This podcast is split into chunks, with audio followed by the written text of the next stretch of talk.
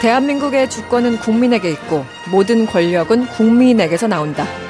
지난해 우리는 헌법 1조 2항을 몸소 실감하는 한 해를 보냈습니다.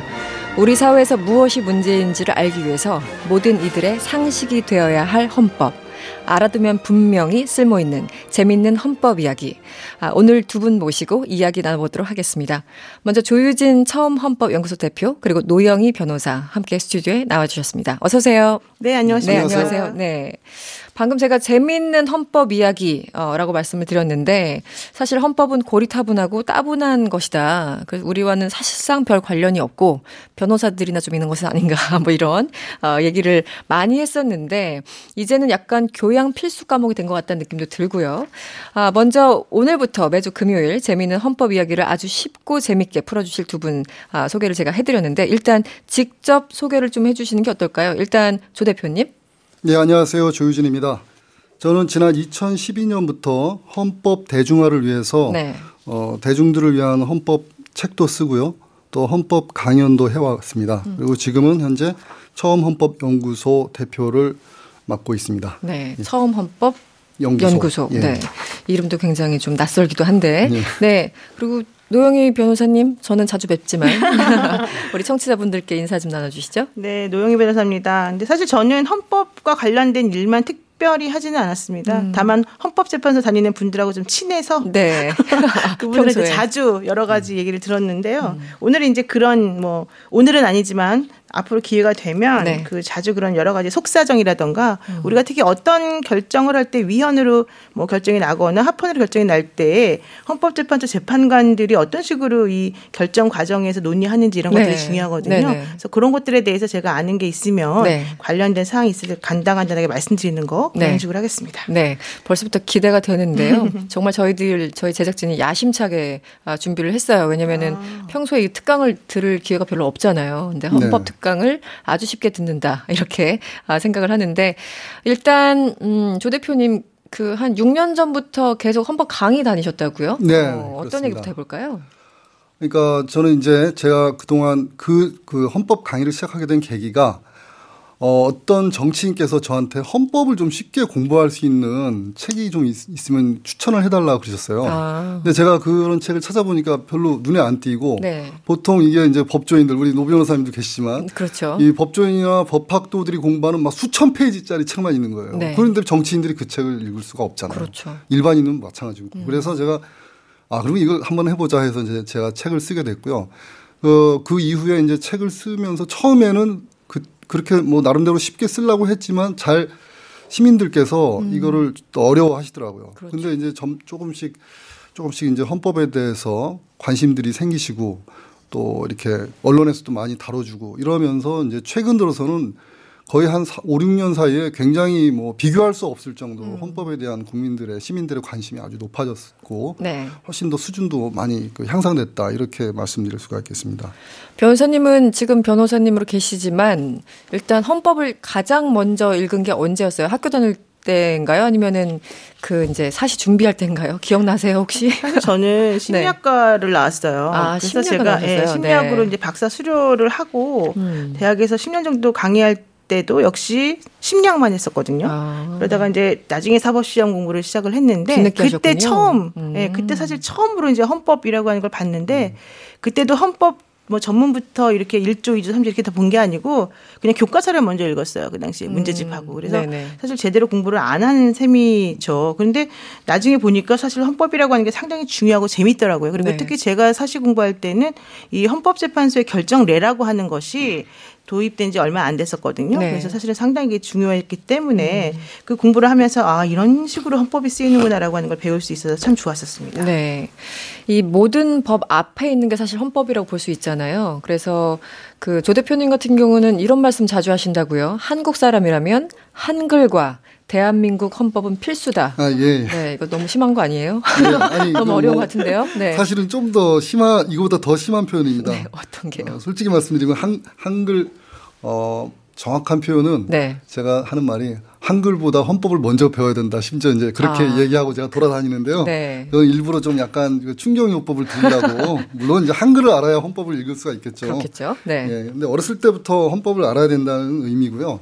실제로 뭐 어, 외국에서는 유치원 때부터도 헌법을 가르치고 음. 한다고 해요. 그래서 헌법이 민주시민의 그야말로 상식이 돼야 되기 때문에 네. 그러려면 아주 어렸을 때부터 헌법을 알 필요가 있다. 이제 그래서 제가 그걸 강조하고 있습니다. 그리고 모든 국민이 알아야 된다 이런 뜻이겠죠. 예. 실제 그 뭐 미국이나 일본 이런 다른 선진국들 뭐 유치원까지는 아니지만 뭐 초등학교 네. 때부터 배우고 그렇습니까? 네. 어떻습니까? 아, 실제로 유치원에서도 하는 나라들이 있고요. 제가 실제로 아. 뭐 유럽의 그 유학 저 그 대학 유학을 가셨다가 뭐 대학 교수도 하시고 그런 분들한테 들은 바에 의하면 뭐 유치원에서부터도 한다고 그러고요. 아, 그렇습니다. 초등학교부터 하는 것은 뭐 거의 선진국들은 대부분 다 그렇게 하고 있습니다. 일본도 음. 가까운 일본도 법무부가 주축이 돼 가지고 그런 헌법 그 교육을 하고 있고요. 음.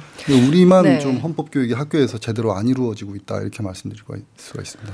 변호사님 아까 그 이제 공부하실 적에는 정작 뭐 약간 그 시험 문제 나올 거 위주로 일단 공부를 하셨다가 나중에 네. 제대로 보셨다고 하셨는데 네, 네, 그렇죠. 어떠셨어요? 이게 그 좀 학생들보다 좀 배웠으면 좋겠다라는 느낌을 가졌는지 학생들을 읽기는 좀 어렵다고 생각하셨는지 첫 느낌이 어떻습니까? 아, 헌재 네. 결정례가 사실은 상당히 어려웠어요. 내용이나 아, 문구나 그래요. 이런 것들이 일반적으로 사용되는 것하고 완전히 다르기 때문에 음. 게다가 문장이 거의 한 페이지에 한 네네. 문장이 그래서 사실은 상당히 어려웠는데 네. 내용을 들여다보면 사실은 쉬운 말이에요. 뭐냐면은 A라고 하는 사람하고 B라고 하는 사람은 결국 우리나라 헌법에 의하면 평등하다. 네. 그러니까 A에게 어떠한 종류의 직업을 선택할 자유가 주어진다면 음. B라고 한 사람에게도 똑같은 조건으로 그런 게 그런 선택의 자유는 주어져야 되는 것이다. 네. 이런 게 결과적으로는 헌법에서 얘기하고 있는 음. 뭐 직업 선택의 자유라든가 네, 네. 평등권이라든가 이런 것과 연결되는 거거든요. 근데 그런 것들을 얼마나 어렵게 쓰느냐 하면 뭐 그러니까요. 예, 그러니까 일반적으로 사람들이 접근하기가 매우 어려운 방식으로 되어 있는데 저는 그래서 지금 우리 그 대표님께서 하시고 있는 이 헌법과 관련된 운동이라든가 이런 활동들이 매우 중요하다라고 보고 음. 그런 것들을 좀 많이 보 급하는 것이 필요하다라고 생각합니다. 근데 한 가지 질문이 있는데 네. 아까 헌법 관련 책을 많이 쓰셨다고 했는데 얼마나 팔려요 책이? 아, 헌법 관련한 책이 세 권을 썼는데요. 네. 처음에 쓴 게 헌법 사용 설명서라는 책이고 사용 설명서. 네. 네. 그거는 저기 이런 얘기 방송에서 해도 되는지 모르겠는데 광고 같아서 네. 그 방송인 김재동 씨가 네. 그 책으로 헌법을 공부했다고 이제 아. 인터뷰에서 얘기를 한 적이 있어요. 네. 그래가지고 근데 제 얘기 제 이름은 얘기 안 하고 그책 이름만 얘기하셨는데 네. 그 덕분에 조금 조금 안 나오던 책이 좀 팔렸습니다. 그분이 작년에. 진짜 네. 현장에서 저도 몇 번 뵀는데 네. 법조문을 달달달달 외우시더라고요. 아, 법조문 네, 외우시고 전문을 완전히 외우시고 기본권도 외우시고. 네, 깜짝 놀랐어요. 근데 저는 김재동 씨가 막 이게 헌법에 대해서 뭐 헌법학 개론해가지고 유튜브에 올리고 하셨잖아요.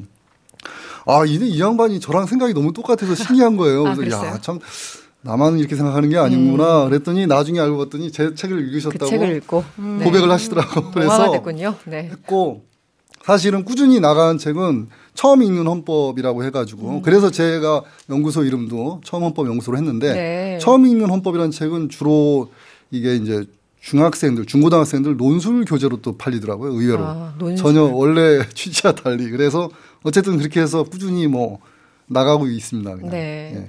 그런데 이 헌법을 공부하면 똑똑해진다 이런 말을 많이 들었는데 제가 공부를 안 해서 이 모양인가? 갑자기 어. 생각 드는데 이 유명 작가들이요 네. 글쓰기 능력 기르려고 뭐 법조문을 일부러 맞습니다. 네. 읽기도 한다 정말 맞습니까? 네. 맞습니다. 네. 네. 아, 제가 먼저 답변할까요? 네, 먼저 답변. 아, 그러니까 제가 네. 그 옛날에 선배들한테 들은 바에 의하면 음. 예를 들어서 독일 대학생들은 뭐 법학도가 아니라도 법조문을 읽는 소리내서 읽는데요. 네. 왜냐하면 그 정확한 문장을 쓰기 위해서 아. 미국도 그렇고 그러니까 서양 사람들이 대학교에서 아이들이 정확한 문장을 쓰기 위해서 법조문을 공부한다는 거예요. 음. 법학도가 아니라도. 네. 그냥 법학도는 말할 것도 없고. 그렇죠. 일단 기본적으로 정확한 문장을 써야 되기 때문에 그럼 논리적인 사고를 할 수가 있고 그다음에 합리적인 의사결정 방식을 익히게 되는 거죠. 음. 그리고 또 실질적으로도 예를 들어서 옛날에 그 왕회장이라는 애칭으로 불리던 네. 고 정주영 명예회장 같은 경우도 네. 그분도 젊었을 때 이제 법 공부를 했다는 거 아니에요. 네. 비록 변호사가 되지 못했지만 음. 변호사 시험 공부를 했어요. 네. 그래가지고 한 2년, 1, 2년 하다가 이제 그만뒀는데 그분이 자서전에 쓴 게 있어요. 자기가 그때 법학 공부를 한 게 나중에 사업을 하는데 굉장히 큰 힘이 됐다. 아, 그렇습니까? 네. 그런 얘기 했었거든요. 음. 변호사님 어떠세요? 근데 저는 이제 그 기자 생활 초반에 정치부 출입할 때 잠깐 헌법이 어떻게 생겼는지 그때 처음 봤어요. 저도 대학 졸업하고 봤고 그리고 지난해 어, 전직 대통령 덕분에 제가 이제 열심히 헌법을 이제 전문부터 다시 한번 훑게 된 그런 계기가 됐었는데 이게 아까 말씀하신 것처럼 좀 내용이 우리나라 말이지만 좀 어려운 것 같기도 하고 그래서 일반인들한테는 너무 진입 장벽을 높여놓은 거 아닌가 이런 생각도 들던데 어떻게 보였어요? 사실 어렵죠. 근데 이게 음. 어려운 이유가 우리가 이제 헌법을 독자적으로 처음부터 법이라고 하는 걸 만든 게 아니고 일본에서 먼저 이제 네네. 법이 정립이 되니까 그것을 본따서 우리 말화하다 보니까 이게 어려워진 측면이 있고 음.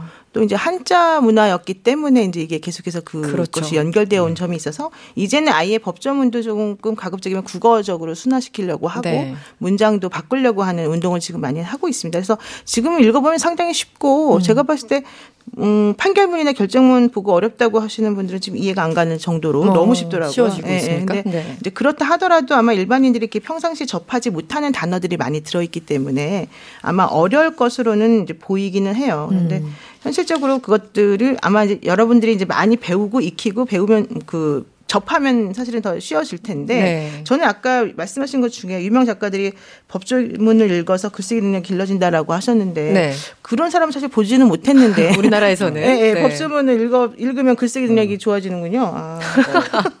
새로운 걸 배웠어요. 저희들이 있었고 법 공부하다가 소설가로 이렇게 전향한 사람 전업 전업하신 분들도 있고. 네. 어. 그래서 이문열 작가 같은 경우는 이제 스스로 이렇게 얘기를 했죠. 법, 아, 법 공부를 해가지고 글, 문자, 그 문장을 되게 간결하게 쓰는 연습이 됐다. 뭐 음, 뭐 그런 얘기도 간결하게. 근데 네. 그런 게 있어요. 글을 네. 그 헌법이든 뭐든지 간에 법조문이든 판결문이든 네.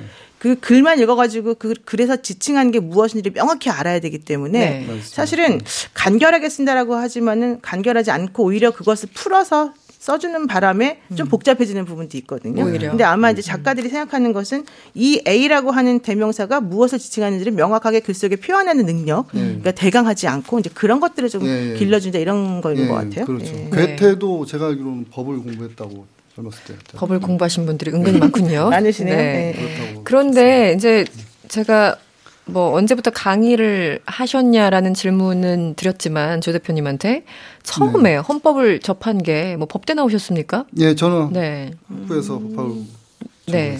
예. 그래서 그때 처음으로 이제 헌법을 보시고 예, 예. 그때도 이렇게 감동하셨습니까? 학생 때도? 네. 제가 있을 때는 지금 부차 개정 헌법이잖아요. 네. 87년이고요. 근데 제가 처음 학교 갔을 때 저는 이제 86학번인데 음.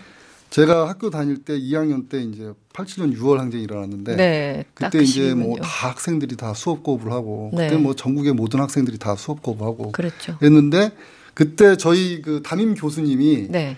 저희 반 그 학생들 저희 반이 한 그 전체 한 70명 되는데 모아놓고 같이 잔디밭에서 토론을 한 거예요. 음. 그래서 이제 저희는 이제 직선제 개헌을 해야 된다 막 네. 그랬는데 그때 이제 교수님이 뭐라 그러냐면 물론 개헌도 좋고 한데 근데 사실은 현행헌법도 그 당시 현행헌법은 이제 8차 개정 헌법 그러니까 지금 현행헌법과는 좀 다르죠. 그 헌법만 제대로 지켜도 음. 혁명을 한 것과 마찬가지의 효과가 일어날 수 있다. 음. 그런 얘기를 하시는 거예요. 음. 그분이 이제 독일 유학 갔다 오신 분인데 네. 아, 그 얘기를 듣고 상당히 놀랐어요. 아, 이거, 이거는 이제 뭐 학자로서 하시는 말씀이시긴 한데 네. 그러니까 지금 있는 헌법만 잘 지켜도 네. 거의 뭐 무슨 학생들이 얘기하는 뭐 혁명 이런 거까지 음. 안, 그거보다 더 큰 그보다 더 큰 변화를 우리 사회에 음. 좋은 변화를 가져올 수 있다. 이제 이런 말씀을 하시는 걸 보고 네. 제가 놀랐던 기억이 나고 그게 이제 헌법에 대한 저의 첫 인상이었습니다. 사실 뭐 있는 법만 제대로 활용해도 사실 뭐 네, 제도나 그렇죠. 법이나 이런 건 이미 있는데 그것을 악용하는 사람들 때문에 그게 문제가 되는 거잖아요. 그래서 네. 어뭐 그때 뭐 8차 저도 어제 어저께 갑자기 이 프로그램 준비한다고 해 가지고 바, 밤에 어, 헌법 개정이 언제 언제 됐었지? 그리고 공화국이 왜 3공화국이지 4공화국이지 뭐 이거 보다가 예. 머리가 너무 아프더라고요 일단. 그렇죠. 그래서 일단 여기까지 들어도 어, 왜 헌법을 알아야 되는지 좀 충분하다는 느낌 들고요. 아, 본격적인 진도를 우리가 빼기 전에 어, 노래 한 곡 듣고 다시 이야기 이어가도록 하겠습니다. 어, 작년 이맘때쯤 여기저기서 울리던 노래인데요. 기억하시나요? 김광석의 광야에서. thank you.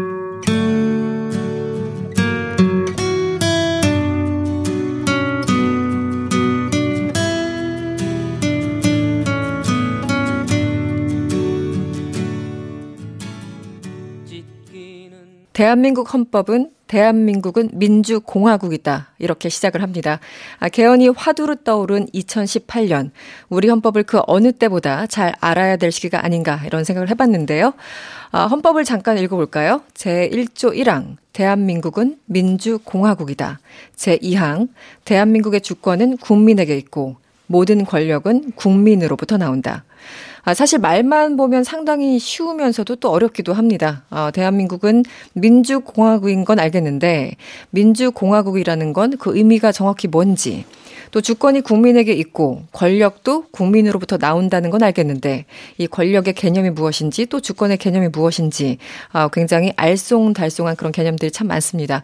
일단 변호사님, 네. 우리 이제 동계 올림픽, 평창 올림픽이 얼마 안 남았잖아요. 네. 아마 우리 선수들이 출전을 하면 TV 자막에 늘 이렇게 나와요. ROK 나오고 괄호 열고 Republic of 코리아 이렇게 나오는데 이 Republic 이 공화 이게 어떤 뜻인가 사실은 매일 접하지만 굉장히 추상적이어서 어렵습니다. 좀 설명을 해 주시죠.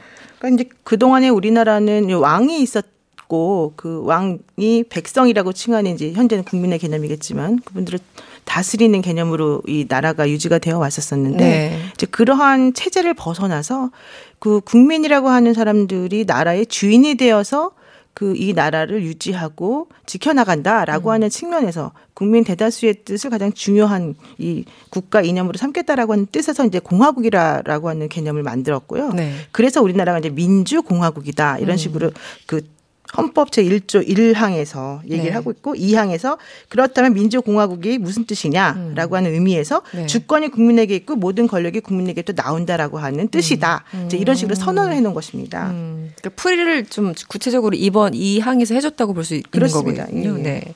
그런데 민주 알겠고 공화국 알겠고 둘 중에 하나만 써도 될 것 같기도 한데 예. 예, 민주공화국 왜 이런 말이 나왔을까요?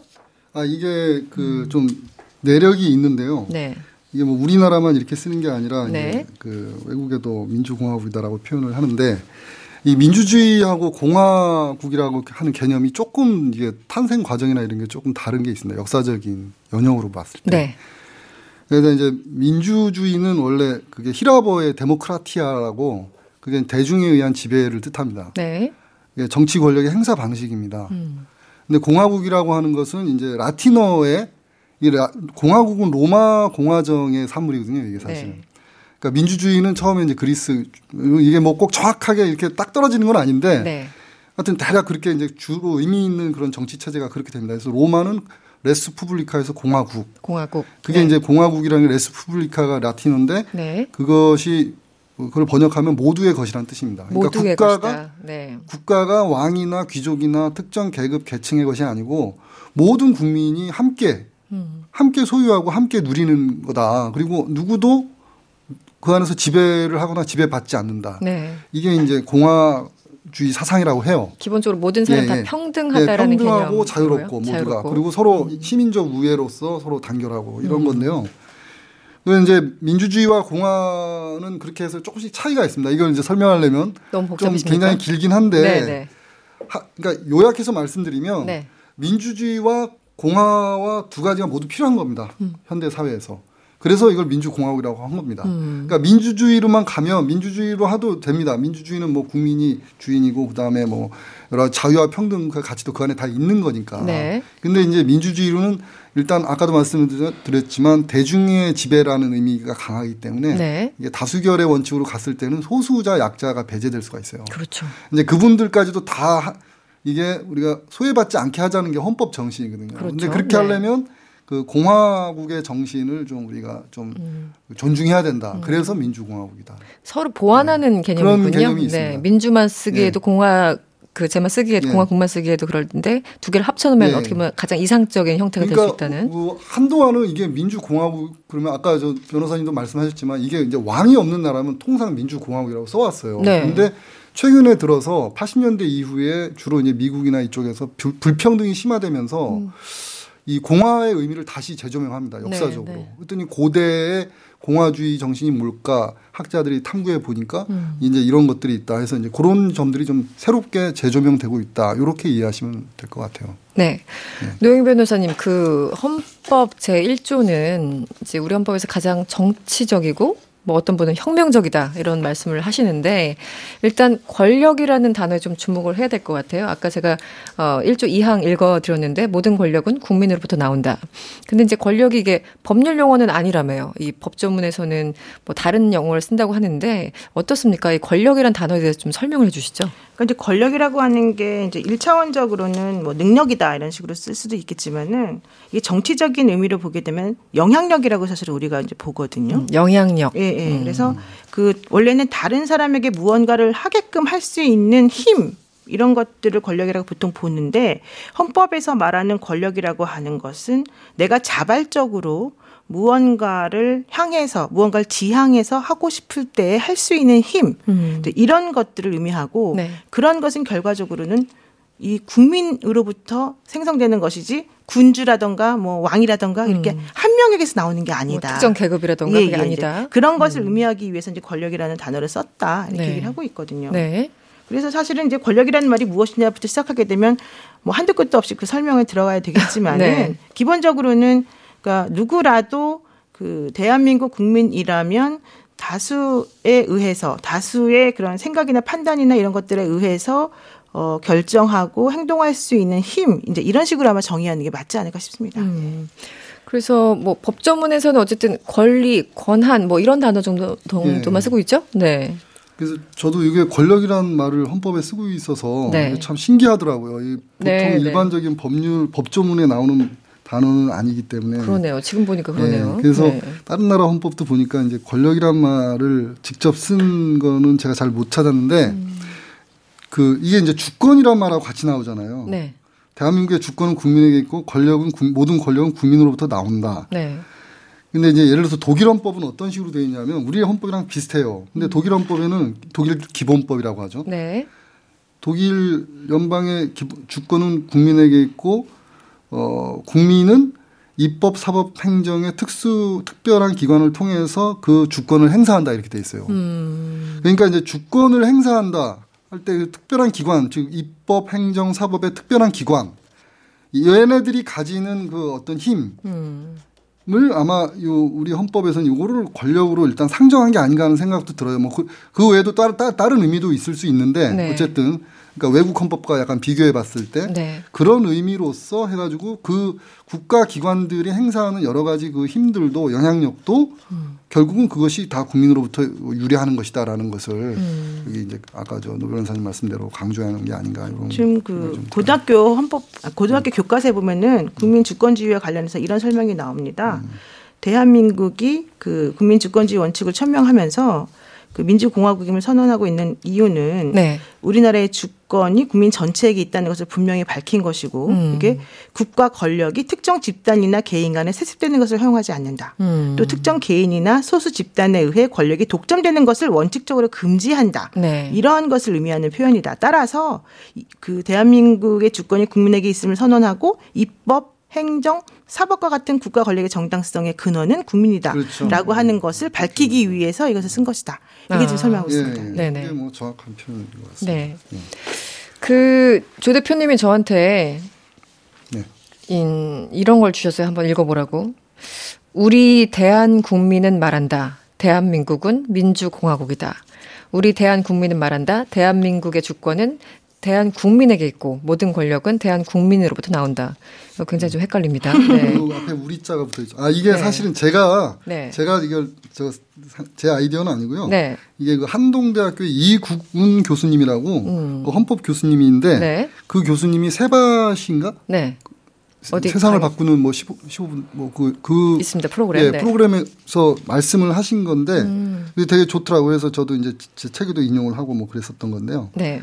그러니까 그 우리 대한 요게 우리 대한 국민은 말한다. 요게 이제 생략돼 있다는 뜻이죠. 헌법에. 음. 그러니까 우리 헌법의 전문부터 시작해서 네. 1조부터 130조까지가 모두 앞에 우리 대한 국민은 말한다가 이게 생략돼 있다. 라는 그러니까 그 말씀을 하시더라고요. 그 네. 교수님이. 그러니까 이것을 음, 항상 음, 있다고 전제하고 생각하고 네. 이걸 읽으면 훨씬 더 그렇습니다. 와닿을 수 있다 이런 예. 의미셨군요. 예, 예, 네. 예. 근데 진짜 그렇게 있는 거 맞습니까? 어, 저는 정말 의문입니다. 부분이 있는데 기본권은 뭐 이제 그렇다고 볼 수 있고 이제 네. 전 헌법 전체의 음. 발화자라고 죠 발음하게 말을 한 사람이 네. 국민이다라는 것을 이제 예, 그런 걸 그 점을 강조하시려고 이렇게 얘기하신 것 같아요. 음. 그러니까 이게 항상 문제인 거예요. 네. 선언해 놓는 원칙이 네. 따로 있고 따로 있고 네. 실제 벌어지는 일이 따로 있는 거잖아요. 근데 이제 네. 문제는 그렇게 선언했다는 것 자체도 모르는 경우가 있고 네. 선언해 놓았다는 것을 알고 있지만 현실적으로 그렇게 되지 않고 있음을 또 모르는 경우도 있고 음. 또 그렇죠. 예. 그렇게 되고 있다고 착각하는 경우도 있고 네. 그러니까 이런 것들이 사실은 우리가 지금 현재 이 사회 속에서 풀어 나가야 될 문제가 아닌가. 음. 그러니까 우리가 그 동안에 박근혜 전 대통령이 이제 그 집권하던 정치 그 정치를 하던 그 시절에 네. 우리 그동안에 별 문제 없이 잘 사는 줄 알고 있었단 말이죠. 그랬었죠. 네. 네. 그런데 알고 봤더니 우리가 뽑지 않은 그 제3의 인물이 사실은 모든 것을 좌지우지하고 있었다라고 하는 것을 우리가 나중에 알았잖아요. 네. 우리는 그러면 그것을 깨닫기 전까지는 어땠냐는 거예요. 음. 우리 전혀 몰랐거든요. 사실 저는 되게 아, 좀 잘 살고 있나 보다. 그냥 이 정도까지만 생각하고 있었고 특별히 네. 관심이 없었었거든요. 네. 근데 이게 어느 순간에 어느 상황을 계기로 해서 그게 밝혀졌기에 이게 아니었다는 걸 알게 되었는데 음. 밝혀지지 않고 넘어가는 것들은 또 얼마나 많을 것이냐. 음. 이 부분을 생각하면 사실은 사실 참 섬뜩해요. 그렇죠. 그런 네. 부분이 있죠.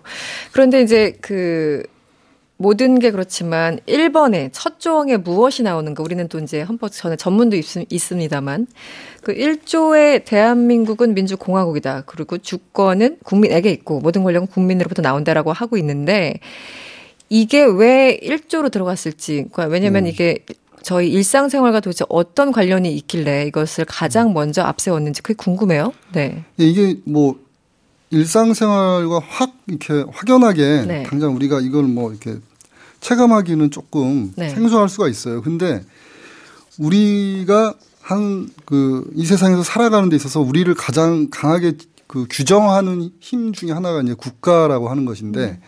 그거는 이제 약간 공기와 같은 거죠 우리가 네. 그래서 있을 때는 그 소중함을 모르고 없을 때는 굉장히 이제 고통스러운 게 음. 공기인데 국가도 네. 비슷한 것 같습니다. 그래서 이 1조가 이 부분이 민주공화국과 국민주권을 선포한 것이 그러면 대부분의 많은 나라에서 다 제일 첫 번째 조항에 요걸 두, 이런 조항을 두는데요. 어, 우리나라가 이런 그 헌법 조항에 이걸 처음 둔건 대한민국 임시 헌장이라고 해서 1919년 3월 3.1 운동 직후에 네. 4월 달에 상해 임시정부가 만들어지는데 상해 임시정부에서 대한민국 임시 헌장이라고 해서 일종의 임시 헌법입니다. 그걸 만들 때그 1조가 바로 이 대한민국은 민주공화국으로 함 이거였습니다. 음, 네. 예, 그래서 그때부터 이미 이제 진행돼서 온 건데 그러면 예를 들어서 그, 그 전에 중화민국, 중화민국도 이제 신해혁명 이후에 1911년에 중화민국 임시약헌이라는 걸 만들어서 네. 그것도 임시헌법입니다. 중, 네, 네.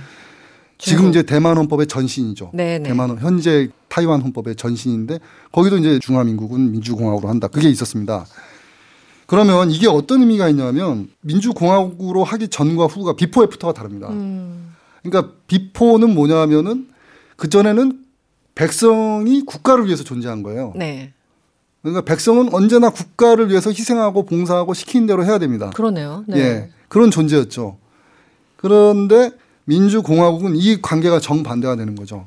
그래서 국가는 이제 국가가 백성을 위해서 이제 백성이라는 개념도 없어진 거죠. 왜냐하면 백성이 국가의 주인이기 때문에 네네. 네. 그리고 그 한 명한 한 명이 다 주권자로서 소중한 겁니다. 그래서 이 원래 이 민주주의 헌법이라는 것은 이제 개인주의의 원래 철학적 바탕이 개인주의거든요. 음. 인디비듀얼리즘. 그래서 개인 개개인을 위해서 국가가 존재하는 요 관계로 개인과 국가의 관계가 민주공화국을 조입하면서 이제 180도 바뀐 거예요. 완전히 바뀌었네요. 네. 근데 그거에 대한 인식이 좀 투철하지 못했죠. 특히 이제 동양 같은 경우는 그렇죠. 그런 서양에서와 같은 뭐 계몽주의 이런 철학의 바탕에서 헌법이 나온 게 아니라 사실은 이제 솔직히 말씀드리면 헌, 서양에서 만들어진 헌법을 이제 우리가 갖다 쓰면서 음. 이제 조금씩 바꿔서 했기 때문에 그런 것까지 이제 철학적 토대까지는 우리가 뭐 똑같지는 않지만 어쨌든 네. 그런 배경이 있다라는 음. 말씀을 드릴 수가 있겠죠. 네. 그 제가 저도 전문가는 아니지만 최근에 헌법 관련해서 책, 책을 읽다 보니까 이 헌법의 구조가 있잖아요. 네. 헌법을 하면 처음에 지금 잘 생각이 안 나는데 하여튼 행정부 설명이 나와 있고 입법부 설명이 나와 있고 이제 뭐그 음. 기본권에 대해서 나와 있는데 그 순서가 어떻게 되죠? 그게 이제 몇 번 바뀌었는데 현재는 네, 어떻게 되냐면 현재, 네. 그 현재는 총 전문 총강? 있고 총강 총강 있고. 예, 국민의 권리와 의무 음. 그래가지고 기본권이 쭉 나오고 기본권이 먼저 나오고 그다음에 통 통치구조란 말은 안 쓰는데 바로 이제 그 이후에 소위 말하는 통치구조 해가지고 국회, 국회 음. 행정부, 그다음에 법원, 헌법재판소, 행정부, 법원 예, 그리고 헌법재판소 예. 이 순서에도 이게 어, 디에 방점을 찍었는지가 좀 드러나는 것 같긴 한데 그렇죠. 독재 시절에는 국민이 뒤에 있었어요. 그리고 이제 아, 국민의 권리와 기본권이 뒤에 있고 앞에 통치구조가 와 있었죠. 음. 유신헌법이나 옛날에는 그 근데 이제 그러다가 어, 87전 그 개정 그저 뭐야 현행헌법으로 개정하면서 이걸 네. 원이 원래대로 다시 국민이 앞에 왔죠. 음. 통치구조 보자. 네. 원래 재헌헌법 때부터 국민이 맨 앞에 있었거든요. 총강 다음에 바로 국민이었거든요. 네. 예. 음.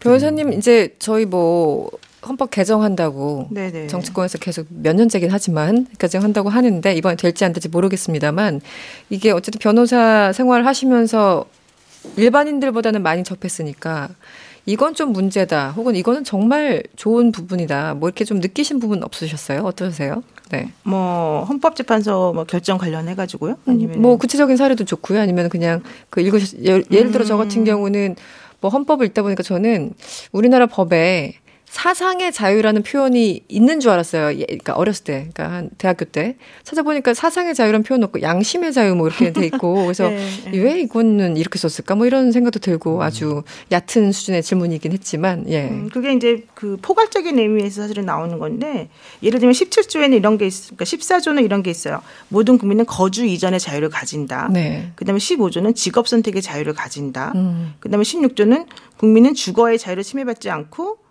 주거에 대한 압수나 수색을 할 때는 뭐 반드시 영장을 제시해서 해야 된다. 네. 그다음에 모두 17조에는 모든 국민의 사생활의 비밀과 자유를 침해받으면 안 된다. 음. 또 18조는 모든 국민은 통신의 비밀을 침해받지 않으면 안 된다. 뭐 이런 네, 식으로 써 네. 있는데 굉장히 구체적이에요. 생각해 보면 구체적이죠. 그런데 이게 또 조항마다마다 조금 조금 조금씩 맞물리는 부분들이 또 있고요. 네. 이러면서 아까 말씀하신 것처럼 좀 또 포섭이 안 되는 것처럼 보이는 부분들도 있어요. 음. 그게 이제 이 현재 그 헌법이라고 하는 걸 바꿔야 되는 이유 중에 하나도 이제 아마 이런 것으로 제가 지금 보이는데요. 네. 어쨌든 중요한 것은 모든 것을 다 담을 수는 없기 때문에 음. 추상적으로라도 우리가 인간으로서 누려야 될 권리 혹은 인간으로서 당연히 가진다고 생각되는 권리와 관련된 부분을 기술해야 되고 정의를 내려야 되기 때문에 음. 이 부분에 대해서는 그 좀 명확하게 다시 한번 좀 정리를 해줘야 될 필요가 있는 거고요. 예. 네. 그래서 사실은 지금 말씀하신 것처럼 예를 들면은 뭐 표현의 자유, 뭐 양심의, 양심의 자유, 자유, 사상의 자유 이런 음. 것들이 어떤 부분에서 겹치고 어떤 부분이 겹치지 않는데